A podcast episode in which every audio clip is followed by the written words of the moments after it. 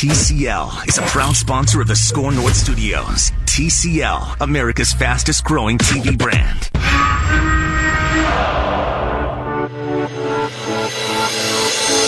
It's Purple Daily.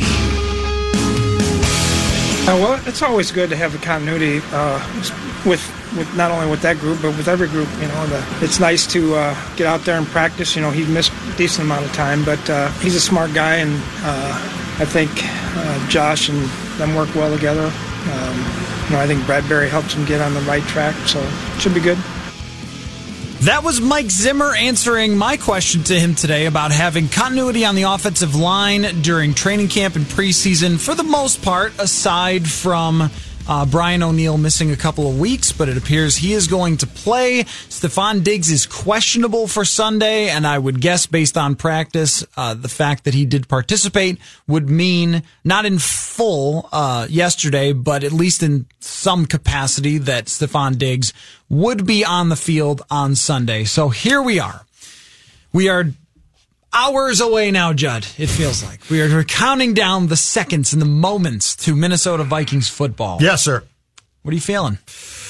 I'm feeling like last night's Bears Packers tilt was reflective of the first month of the season and all of those people who said, "Man, this is this game's terrible and it's no good." Should prepare themselves for the fact that probably Vikings Falcons on Sunday and pretty much the first month of the year is going to be very much like we saw on Thursday night. And yet, because I'm a football junkie, I don't care. I'm still excited for it.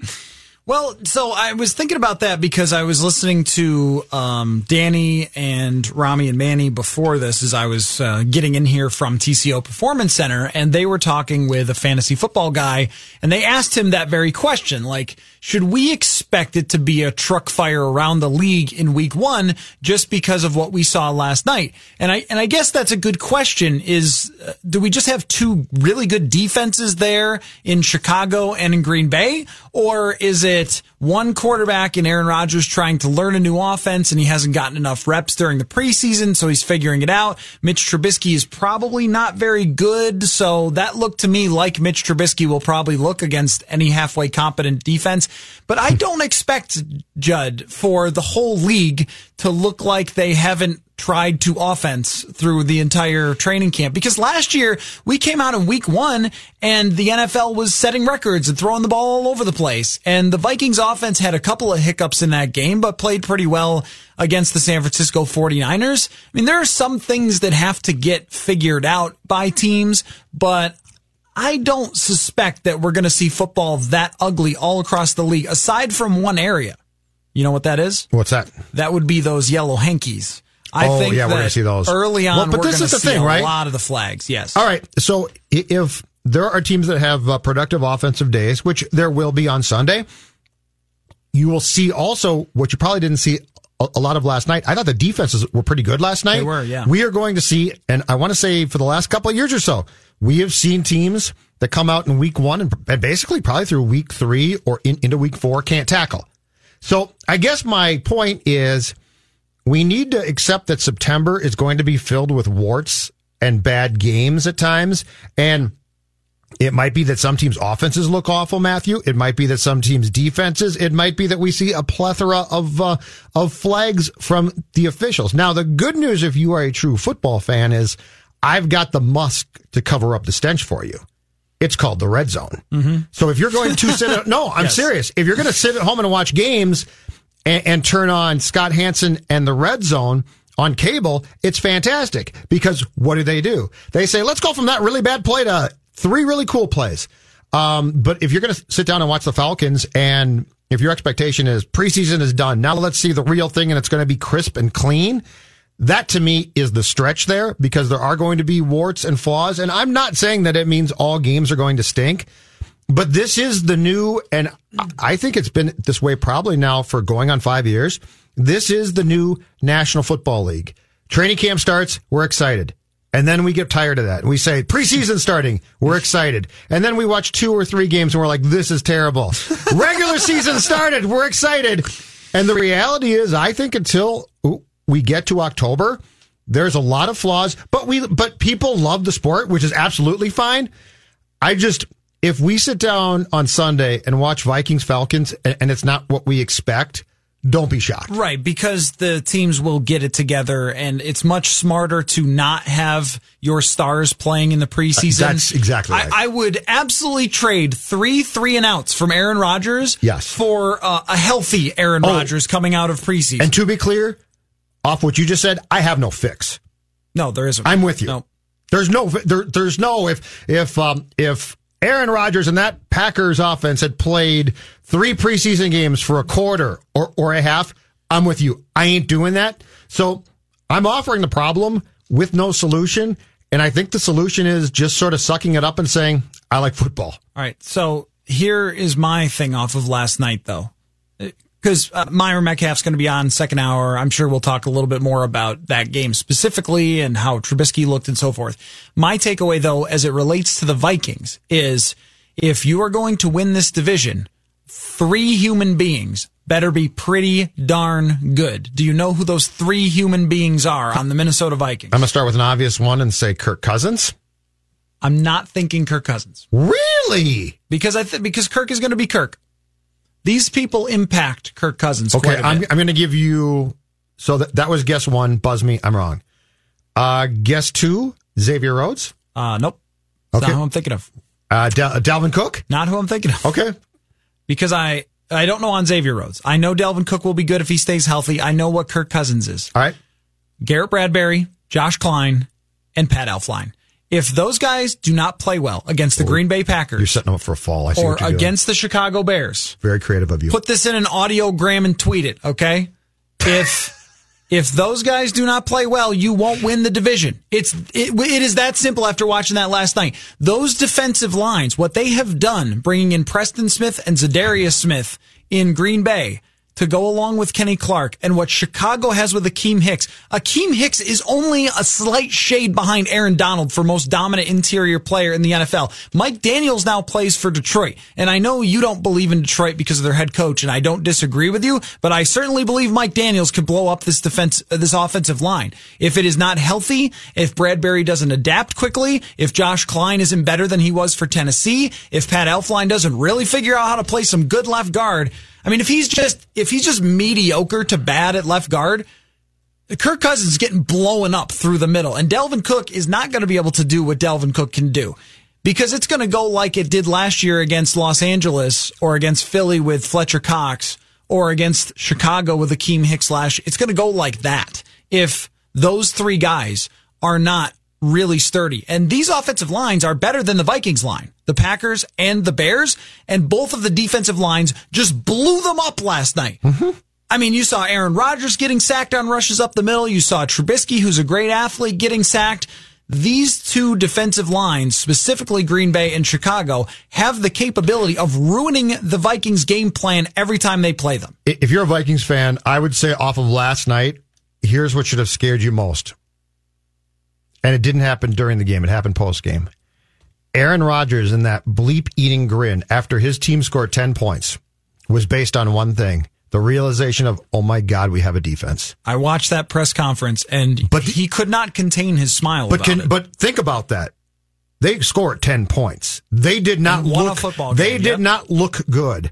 And, and from the time towards the end of that game on the sideline that Aaron ran up to Mike Pettine and basically fist bumped him or bumped him, Aaron Rodgers was thrilled. Aaron Rodgers was probably happier than any point I've seen him in the last, let's say, two years. So you're right. And the Vikings are offensive line wise. Here's my problem. I- I think it's too much to ask all three of those guys interior to hold up what- what you're asking. And in Josh Kline's case, I don't even think I fault Josh Kline. He's Josh Kline. Right. He's coming off a bad year. But what you're asking and or what you're saying has to happen, and not just once now, but you're going to play the Bears and Packers twice a piece. Handicap what you think the odds are that those three guys, and it can't be one of them. Bradbury can't have a good game and say he saved Josh Kline's butt because that's not how this works. and we saw that with Joe Berger in 2016, Yeah, so Handy- he was good and the guards weren't. And so you tell so you tell me so, so off of what you just told me, which I don't disagree with. You tell me now what you think the odds are that this is going to go according to what the plan would be. how I think it's going to go. Yeah, with all three guys, because one of them can't break down. Like you can't have one guy have a bad game and say the other two saved him. Here's I, let's look at the schedule. I want to pull this up. I want to see. I'm, I'm just saying Packers I'm, and Bears. I'm gonna, games. but I want to look at this for the full schedule for how many times they play a game wrecker in the middle, and then I'll tell you how it's going to go against those two teams. These guys are getting killed. Like that's what's going to happen. These guys are not holding up. Garrett Bradbury, I think, is a very talented player, but the center, I mean, there's only so much one guy can do, and Correct. they impact each other on the inside. I don't think Kline is very good, and I don't have much confidence in Pat Elflein being a above average left guard. I think if he's an average left guard, then you've gotten away with something. And Pro Football Focus put out their rankings of what they think the Vikings uh, offensive line will be. They ranked all the lines 25th. So they don't think it's going to be a huge, huge upgrade. That's probably fair. The only guy that I could see being way better than he was last year is Brian O'Neill. But then he missed some training camp, so we'll see. All right, how many game records do they face? All right. For sure this week. Keep an eye on Grady Jarrett. But I think because the edge rushers are eh, with this team, with Atlanta, they can contain one player like they did with DeForest Buckner last year from San Francisco. Green Bay, it's a problem. I'm t- I know that I've said it a bunch of times, but Zadarius Smith, if you watched him last night, he's a monster. And Preston Smith's not a joker either. Oakland, uh, Maurice Hurst is okay, but I don't fear Oakland on the inside. Chicago. So that's three of the f- first four weeks. New York doesn't have anybody that really scares you. We'll see what uh, Dexter Lawrence is, but he doesn't scare you as a pass rusher. Philadelphia, Fletcher Cox. So that is four out of six games. Detroit, Mike Daniels is there, Damon Harrison. That's five out of seven games. Washington actually has the most underrated defensive line that you're ever going to find. Across the board, they're good on the defensive line. They've got high draft picks in the middle.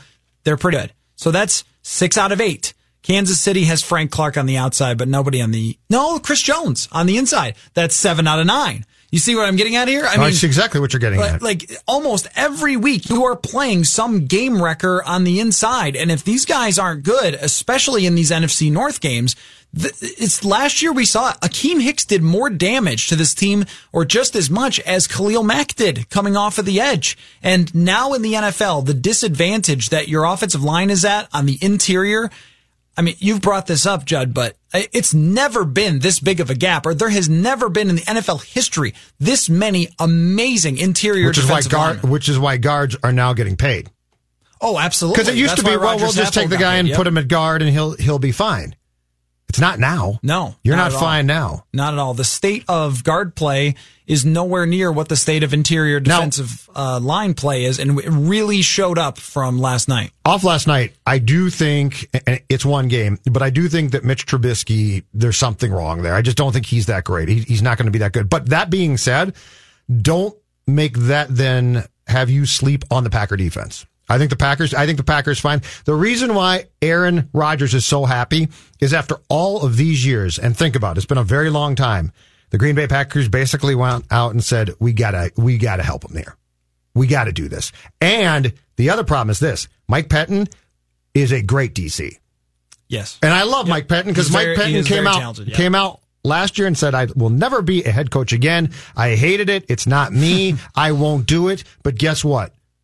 I'm a really good coordinator. And so now Trubisky's failures last night are are reflective, I think, probably of some future struggles for him.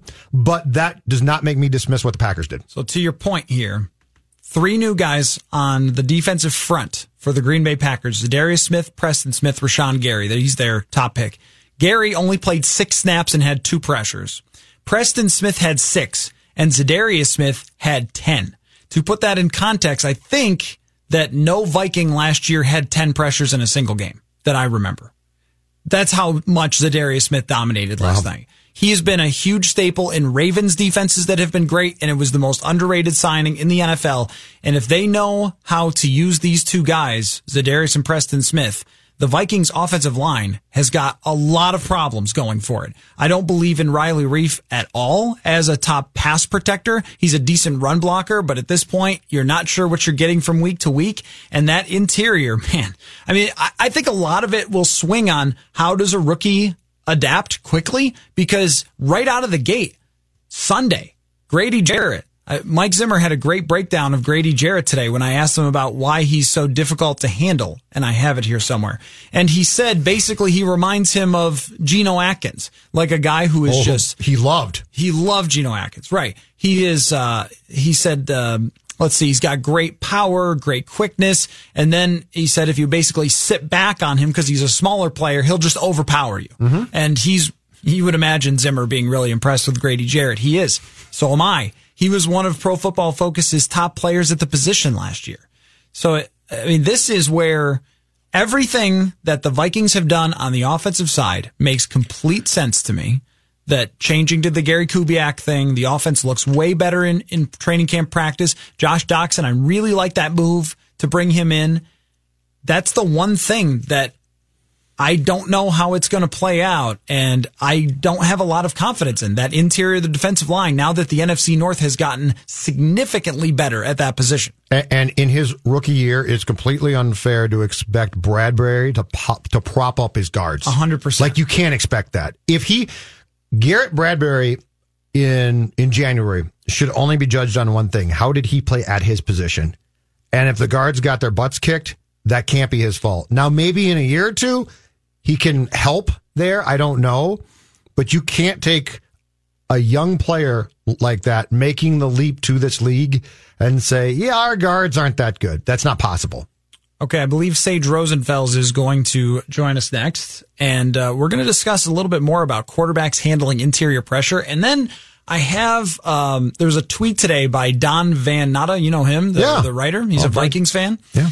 And uh, I, I want to tell you his tweet because it made me laugh today, and I want to ask whether it's more likely that the Vikings go eight and eight or Courtney Cronin's eleven and five. Like, which one? All right. If you had to put down a thousand dollars, what would you say is more likely? We'll be right back. You're listening to Purple Daily here on Score North. Football fans, it's Mackey here for Federated Insurance. You might not know this about me, but I've been a business owner a couple different times in my life. I can relate to the roller coaster ride, the never ending sea of problems to solve, the exhilaration of those incremental wins. If you're a business owner, I recommend getting to know Federated, which has over a century of experience in protecting businesses and making them as successful as they can be. You want a company like Federated standing behind your business. Visit federatedinsurance.com to find your local representative. Federated Mutual Insurance Company. It's our business to protect yours. Uh, he, he's a compact guy that is very, very quick and uh, strong as well.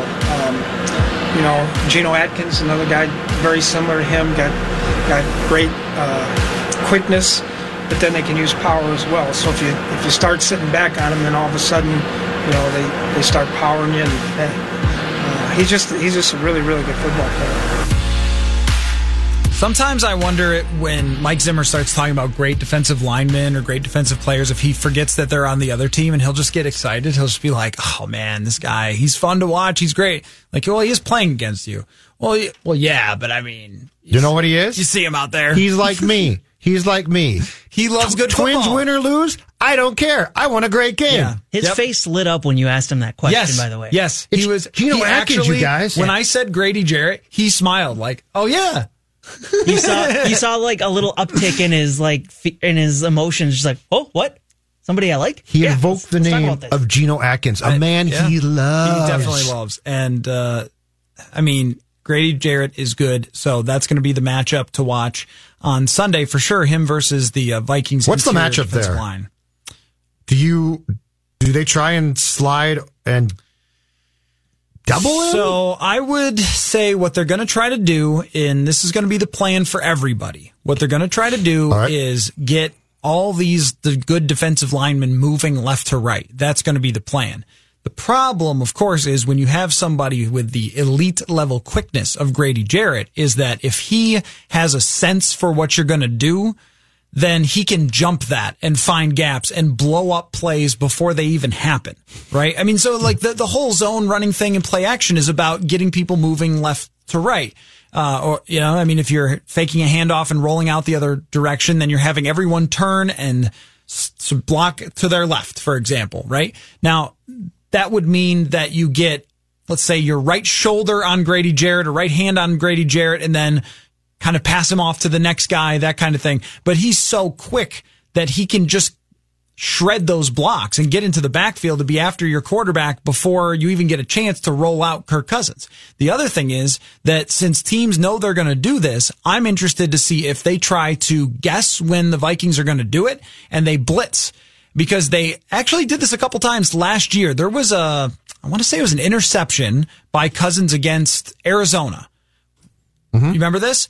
And so they either blitzed or had their defensive end come straight up field as opposed to coming after the quarterback or trying to contain for the cutback. This is where Dalvin Cook is important. And whoever their defensive end is just came straight up field. And as soon as Cousins faked the handoff and turned around, the guy was in his face. And what Cousins should have done is throw it into the stands, but instead he tried to throw it to somebody and it was picked off. And that will happen when you don't throw the ball away, which he, for some reason, kind of refuses to do. Uh, but I think that defensive tackles, if they're quick enough, they can shoot those tiny gaps there and shred blockers and get into the backfield when you're trying to do things that actually are advantageous to them. And you saw this last night. So Matt LaFleur has the same thing as what the Vikings are going to do. And yet the Chicago defensive line had no problem getting in Aaron Rodgers' face, causing sacks and things like that. So I, I don't think, uh, even though this is beneficial to run this system, it's not like, oh, if you just run this system, you're fine and you can have a bad offensive line or, or that all these defensive players just won't know what to do. They know what to do. Can I, after a quick uh, game theory question off last night's game, Yeah. before we uh, continue with Vikings Falcons talk, uh, what was young Matthew LaFleur doing late in that game on, was it second and five, trying to throw the football? Second and five, how late in the it's game? late in the game. The Packers are up. There's like 153 Oh, yeah, left. yeah, yeah. And then it got to third and five, and they did run, and they had to punt. But it's second and five, and Rodgers throws a pass. Incomplete, stops the clock. Yes. Third and five, Yeah. and now they run. Yeah. I mean, sometimes we've talked about this with uh, what Adrian Peterson used to be great at was if you looked at his yards per carry in the fourth quarter, especially 2015, he was great at this. The, if the Vikings were up, he was going to break a run or he was going to pound and, and you were going to get a couple of first downs and just wind clock and win the game. And with Aaron Jones in their backfield, they should be able to do the same thing. I think what we saw last night is two defensive lines that are so good that they couldn't really run against each other very effectively. And people were asking about, well, why did uh, you know, they only run a handful of times with Chicago? I think it, it's very hard to be effective when the other team's defensive line is playing so well. So that that could be part of it, where they thought, well, just- let's just complete an easy pass. It and confused me. Move along, but I think sometimes uh, coaches do get a little out ahead of themselves and, and don't keep it simple. Let me tell you about uh, Don Van Natta's tweet here. He is uh, ESPN Outside the Lines best-selling author, like really famous writer, I guess you would say, Don Van Natta Follows me on Twitter. and he is a Minnesota Vikings fan. He tweeted, I just met a guy on my flight wearing a Vikings jacket. We're going seven and nine, I told him. I immediately felt bad because it looked as if he were going to weep. Finally, he said, quote, I know, man. Kirk Cousins. What's your reaction to that, Jed? Wow. Uh, no, m- my reaction is I'm not surprised one bit. Oh no, not surprised. It's just it's surprising. So bleak. It's so still, bleak. it's still amazing. He's a veteran journalist who's seen it all before, and he's a Vikings fan. Do it's you- the double whammy. Here, so here's a question. Yeah. Do you think more Vikings fans believe like that Viking fan in the jacket that they're going seven and nine, or what uh, Alex Boone and Courtney picked that they're going to go eleven and five? Did I say what did I say? Did I say eleven and five twice? Se- seven and nine or eleven and five? Like the fan thinks Which one do I believe? nine, Or which one do I think fans Which one do you think more fans? I think fans. I think my my sense is that Vikings fans, after a year of Kirk, are resigned to it not being as good as they had expected and or hoped going into 2018.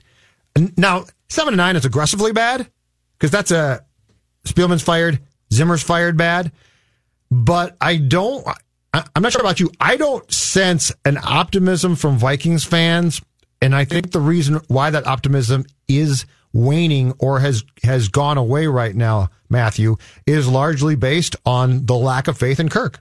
I think there's an overall lack of faith because Kirk put up statistically a really good year, but if you're a Vikings fan and you watched all 16 games, you saw it.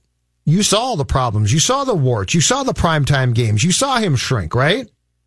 So I'm not trying to say that the majority of Vikings fans think that seven and nine is going to happen, but I do think that there is a very um, cautious approach and, and a lot of, I think the best word is trepidation from fans towards the season.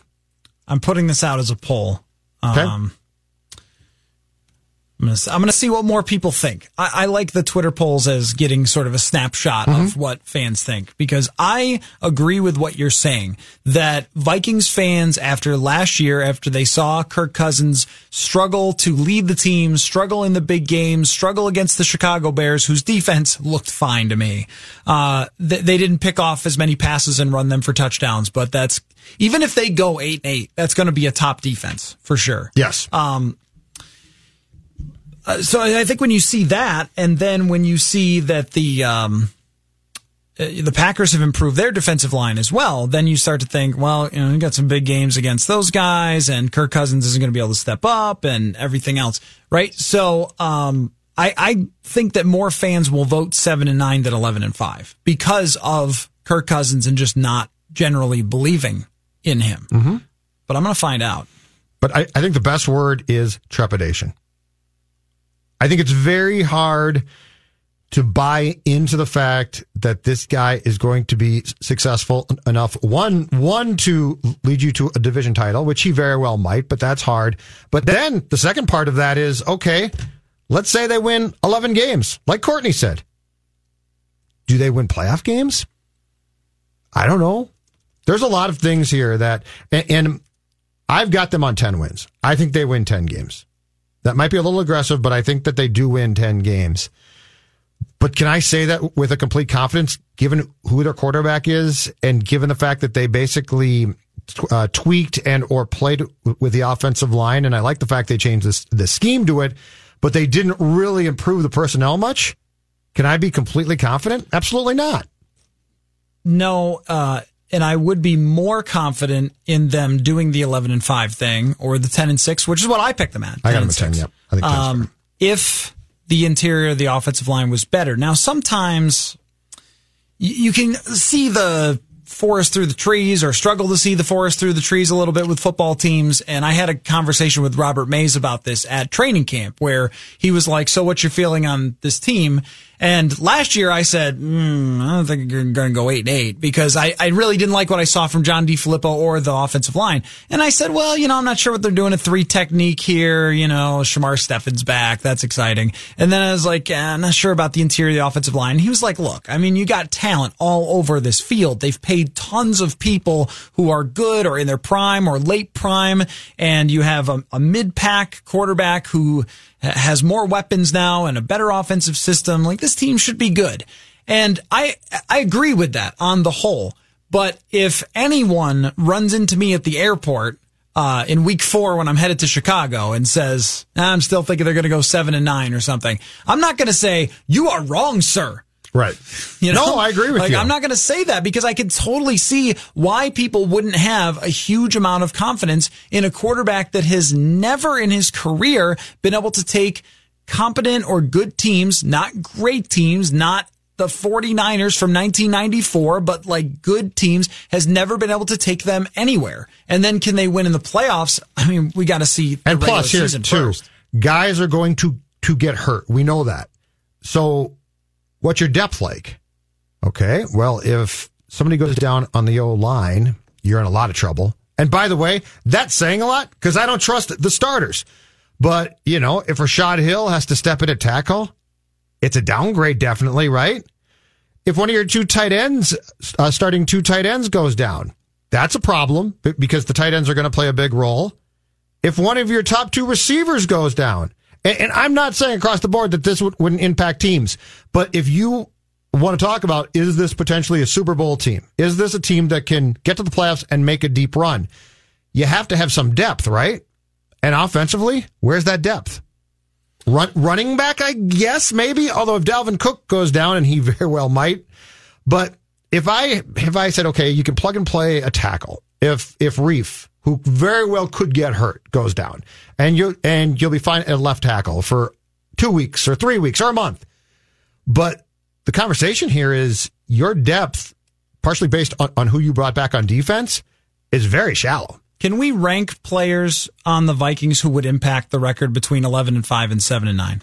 Because the first tweet that I got was, well, actually the first tweet was great because it was a Michael Scott gif that said, I'm ready to get hurt again, which I think is always Vikings fans Well, when they go into week one. Like just, That's every they year, have though. mentally prepared. Yeah, I mean, if, The if Favre year, I think they were prepared to be hurt again. if you're a Minnesota sports fan in general, you're ready to get hurt again. I just thought that was the perfect gif for Minnesota sports. Um, but the- one of the first tweets that I got was it's all dependent on Dalvin Cook's health. And I'm not sure that I agree with that necessarily.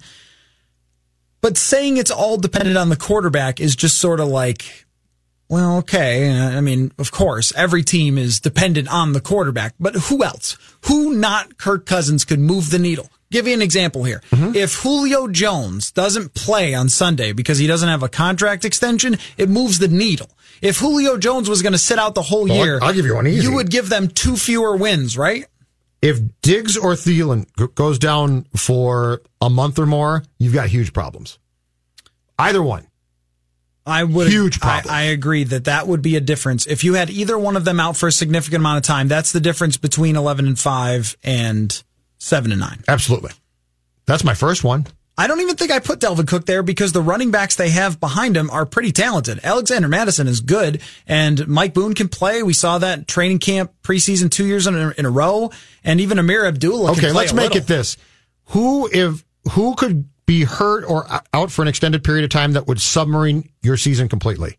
A running back? Now, if Cook is healthy and goes ballistic and is great, you could probably get to uh, 11 or perhaps even 12 wins. But I don't know if that if him being out drags you down to let's say 6 or 7 wins, okay? But I if you lose Thielen or Diggs for a substantial uh, amount of time, you are in a world of trouble. Would it be? Would it be one of the tackles?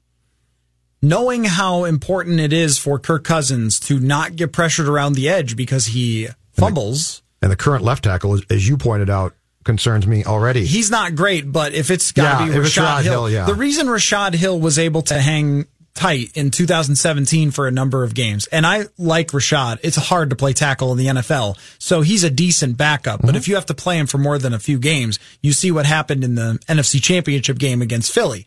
Uh, with Rashod Hill. So he deserves to be on the team and he's a decent swing tackle. It's fine. But if Riley Reiff was gone for a whole season and you had to play Rashod Hill the whole year at left tackle, You're in a world trouble. or move Brian O'Neill the left tackle. Uh, I mean, that you're right. That is. That's that's a huge. I, huge I problem. think, I, but how many wins are these things worth? I guess because people will get hurt, things Okay. are going to happen, and we we know that uh, the receivers going down for any part of time is going to hurt them. I just want to know what the difference is between eleven and five and seven and nine for these team or for a team like this, because I could completely see either outcome. I lean much more toward odds being that they would go 11 and 5 than they would 7 and 9.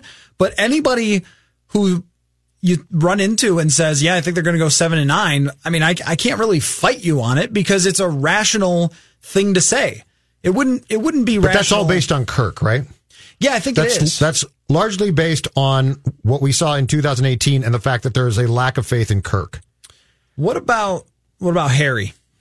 Harrison Smith. I. I think Harrison Smith is also Oh, defensive answer to that wise, question. yeah, yeah. It doesn't have to be just offensive wise. Harrison Smith would. Um, if Linval was, was out for an extended period of time, I think it drags it drags you down because I think the interior of your line's in trouble. Then don't you? Um, if if Griffin goes down, I think you're fine. In fact, the defensive ends, Hunter, maybe. I'm I'm I'm trying to think of what would make you bad. Hunter would so be so tough. like so, so like Dalvin Cook being out might affect a win or two either way, win loss. But I'm trying to think of if you if you went to a game and this guy got hurt and you got home on Sunday night and thought they're bleeped. So they're just going to now they're going to win 6 games. It's a small list, right? yes, It's a small list. yes. Diggs, Thielen, Harrison Smith. I, you know what? At this point, I probably wouldn't even include the cornerbacks in that one. I wouldn't either because Mike Hughes will come back and Holton Hill midway through the season will come back and Mike Zimmer seems to be able to scheme around Correct. shortcomings at almost any position except for the Harrison Smith position. When Harrison Smith was hurt late in 2016 or out, I mean, they just got smoked on defense. Your other safeties just can't get close to him. Yeah, no, I mean, Like you can't scheme them. You can't scheme Smith's replacement to be probably 50% of what Smith is, right? Right. The drop off between Harrison Smith and Jayron Kearse, who I like, Sure. is- but is probably going from a starting quarterback to a backup quarterback. What does what does an extended absence by Joseph do? I don't think it would be as problematic as you might expect or as Zimmer would act like because stopping the run would be a little harder. But Shamar Stephen could play nose tackle and he could stuff the run. And Sufficiently? This is it's a little bit of a salary cap point, by the way. If Linval Joseph is not a top five defensive tackle overall and getting after the passer because he's just a little older now, then what they're paying him isn't even close to worth it. If he's not getting after the passer and all he's doing is stuffing the run, I think you could hang on for dear life with Shamar Stephen in there because he's just good enough at stopping the run. That position is questionable to begin with, though, I think, even because of Linval's status and because of who they have uh, at the other defensive tackles. I mean, Mike Zimmer was asked about it today. So who, like, how are you going to manage all these defensive tackles? You guys kept a bunch of them. Armon Watts and Hercules Mataafa. Not rotating And. I can tell you that after last year. I actually, you know, I don't like the rotation. I that's what I want to see. My guess is that it's Shamar Stephen and Linval Joseph all the time except third down and more than six. That would be my guess. And then Is Joseph fine now, by the way? I won't know till Sunday. I mean, But what's your what's he- your guess here? My guess is he's going to be behind because when you miss that much of training camp, I, I have now seen this enough times with Latavius Murray, with Pat Elflein, guys who miss camp. It really takes a while before they're back to 100% in playing style. I don't know if that position moves me though on the needle. Like what can drop me for a few wins? Yeah. Defensive tackle probably is. But I'm talking a lot of wins too. No, I'm I'm talking about what would make you think it's over. Hmm. Like they're going to win six games now. And the other uh, question, not- yeah. uh, the other question offensively that I would come back to is this: What would completely nullify Kirk Cousins? Like, what would make him? What can't he lose? And, and I go back to Thielen and or Diggs. Tight ends, if Kyle goes out, can he get by? I don't know. I would uh, think that you could, might be able to scheme around it. that would be hard, but I wouldn't drop it a bunch of wins. But this is what concerns me from, from the outset of the show, our conversation. Th- what concerns me is the interior of the line right now, as it's starting on Sunday, might be his undoing in some ways. I'll give you another one in terms of what could undo Kirk Cousins because definitely the offensive line. There's no question about that. It played a role in his struggles last year for sure. Uh, the way that I liked to put it was they weren't a Super Bowl contender because of the line. They certainly could have made the playoffs with that line. But making the playoffs this year, if it was, even if it had been last year, a 9 6 and 1, it's like, okay, well, yeah, all right. Well, this wasn't what you were really going for, though. And if it was eight and eight or nine and seven, and you made the playoffs, and your offensive line was abysmal again, then you'd probably look at it and go, "Mm, "This really still wasn't what you were looking for." I think you're looking for a big upgrade. But I, I would say if there's a thing that can undo Cousins, aside from losing elite receivers, that's going to hurt anybody.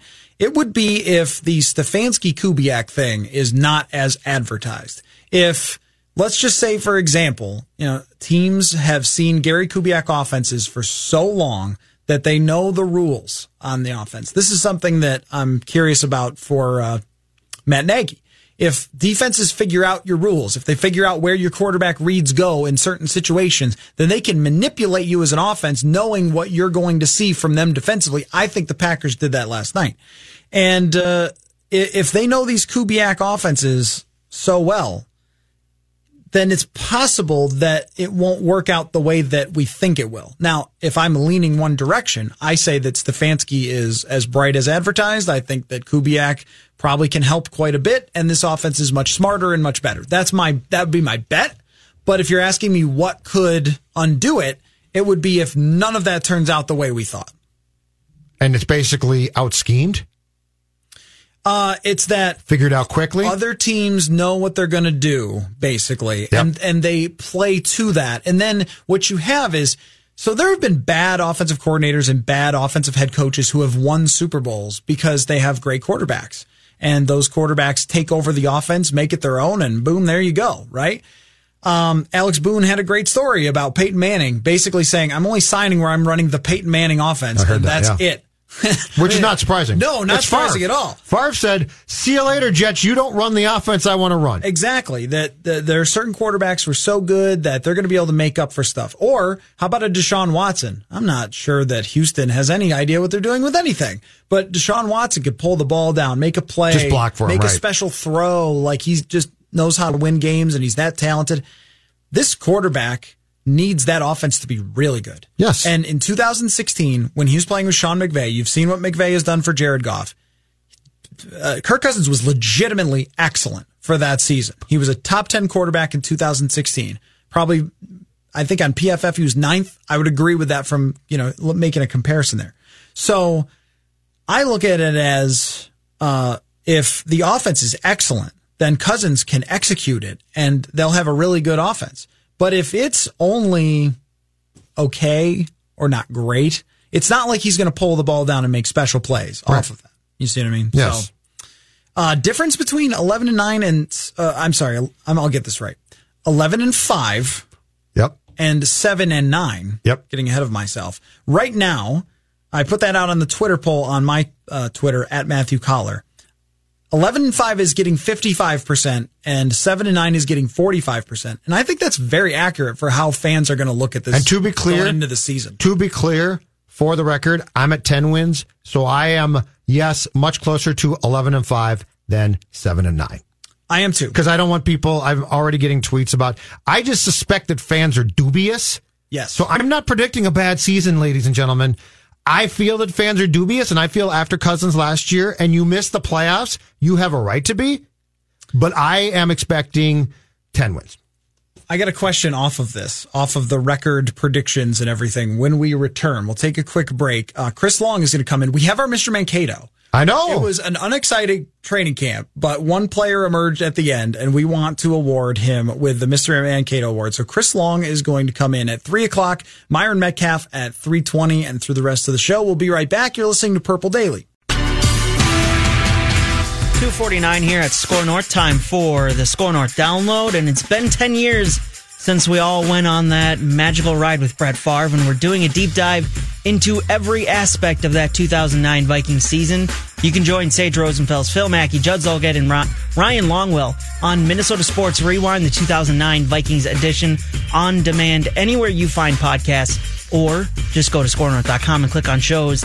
That's Minnesota Sports Rewind, where you can find a multi-part series looking into that 2009 Vikings season. That's been your Score North download. Now back to Purple Daily.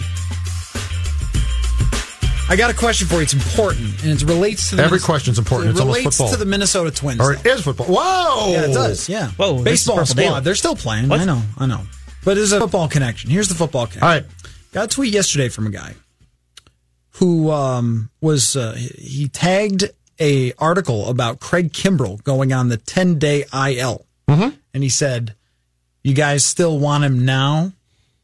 Like, and I, I was like, "Look, I, it's football season, man. I don't know what you're talking about." I'm checked and out. and he said, "Well, back in June."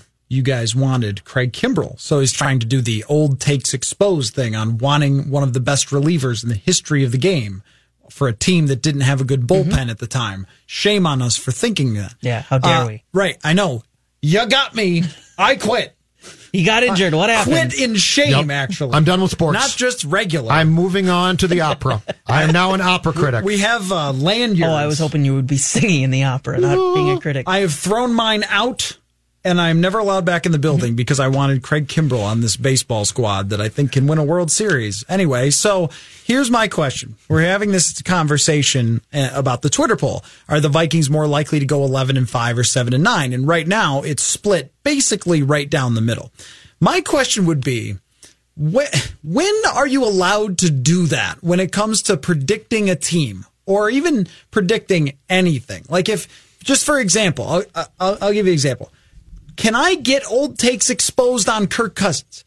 When they signed him, I said, yikes, a lot of money for that guy. Not sure about this, this, this, this, and this. And last year, everything that I was not sure about all came to fruition. Uh-huh. He didn't lead them very well. He didn't show up in the big games. He didn't win uh, as much as he should have. He had bad moments in the pocket. He made confounding plays that were just baffling, which he did in Washington too. Throwing the ball backwards to Latavius Murray, the one that comes to mind immediately. He did all the things that he possibly could do to be Kirk Cousins and was the same player in DC and didn't get to the playoffs just like he didn't before. So I said, "Ah, I'm not sure that that guy's worth 84 mil. I don't know if that's a good decision and maybe you should try to go a different direction. That was my take when they signed him. Now this year, I'm saying I really like what they did with the offense and think the defense is good enough and uh, their schedule lines up for 10 and 6 and that they have fixed a lot of their problems from last year. So now is there opportunity? Have I covered myself here, Judd? Because if he goes 10 and 6, then am I old takes exposed on saying he wasn't worth it?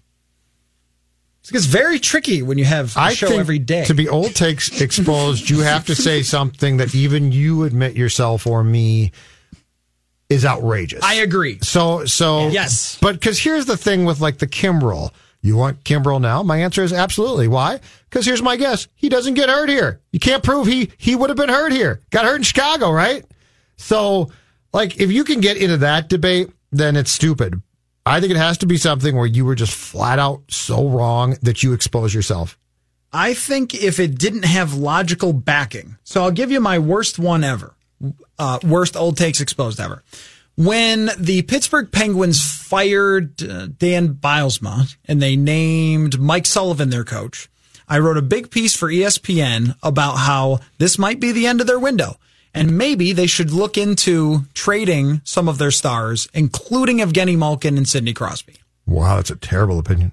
They won two cups after that. Yeah, they did. Right. Now, Yikes. But here's the thing.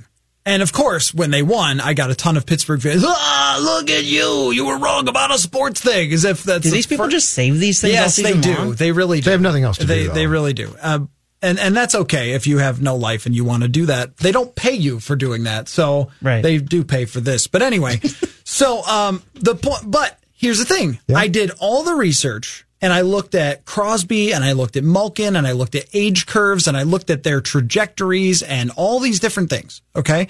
Right after I wrote the article, they made a bunch of trades. They got other players that came in and helped them. They added Phil Kessel, I think, after I wrote, or Phil Kessel had not been playing well and looked like he was shot.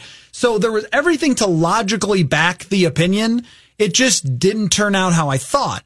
And I think the same thing will go if Kirk Cousins goes to the NFC championships or something.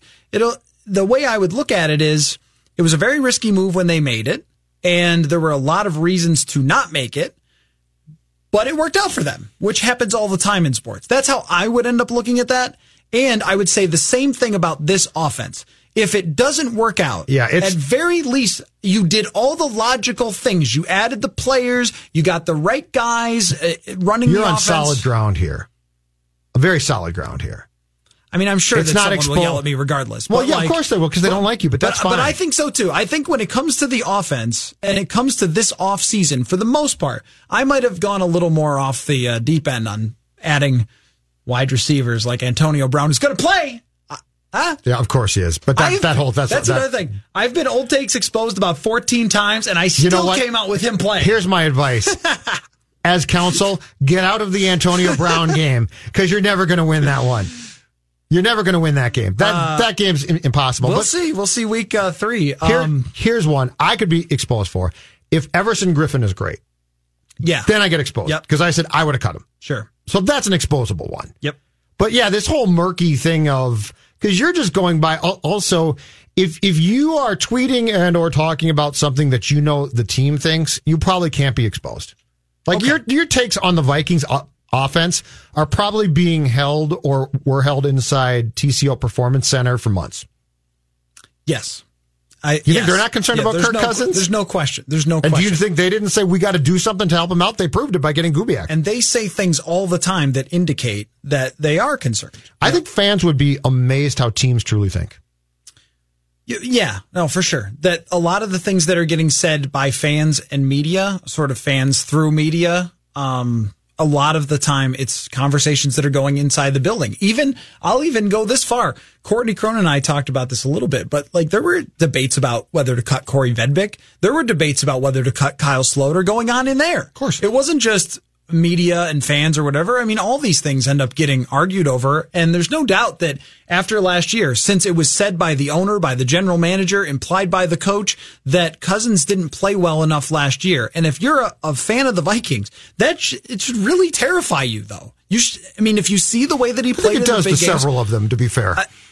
well, but that it, it should terrify Mike Zimmer. It should does, terrify but that's my point. Thielen, It. Stefon Diggs. The the things that we saw last year, the total meltdowns in big situations. Uh, I think that is totally worth fearing and totally worth voting for seven and nine over. I don't think it's going to go exactly the way it did last year. If they make a few field goals, and we'll see. Um, they struggled with fumble luck and field goals and injuries and all sorts of things that maybe won't go that way. So I would put my money on 11 and 5 over 7 and 9. But if you're the person, the 46% who has voted 7 and 9, I don't blame you at all and you can't be old take exposed on this because you had logical backing Yes. for it at That's the not- time. yeah, that- That's how you're I look fine. at that. Okay, let's take a quick break. We'll come back. Chris Long is going to be in here. We will name a Mr. Mankato when we come back. We've got our official answer, and uh, then we will talk with Myron Medcalf to preview some of the games we're excited about for the weekend and look at the, what happened with the Bears and the Packers last night. We will return here on Purple Daily.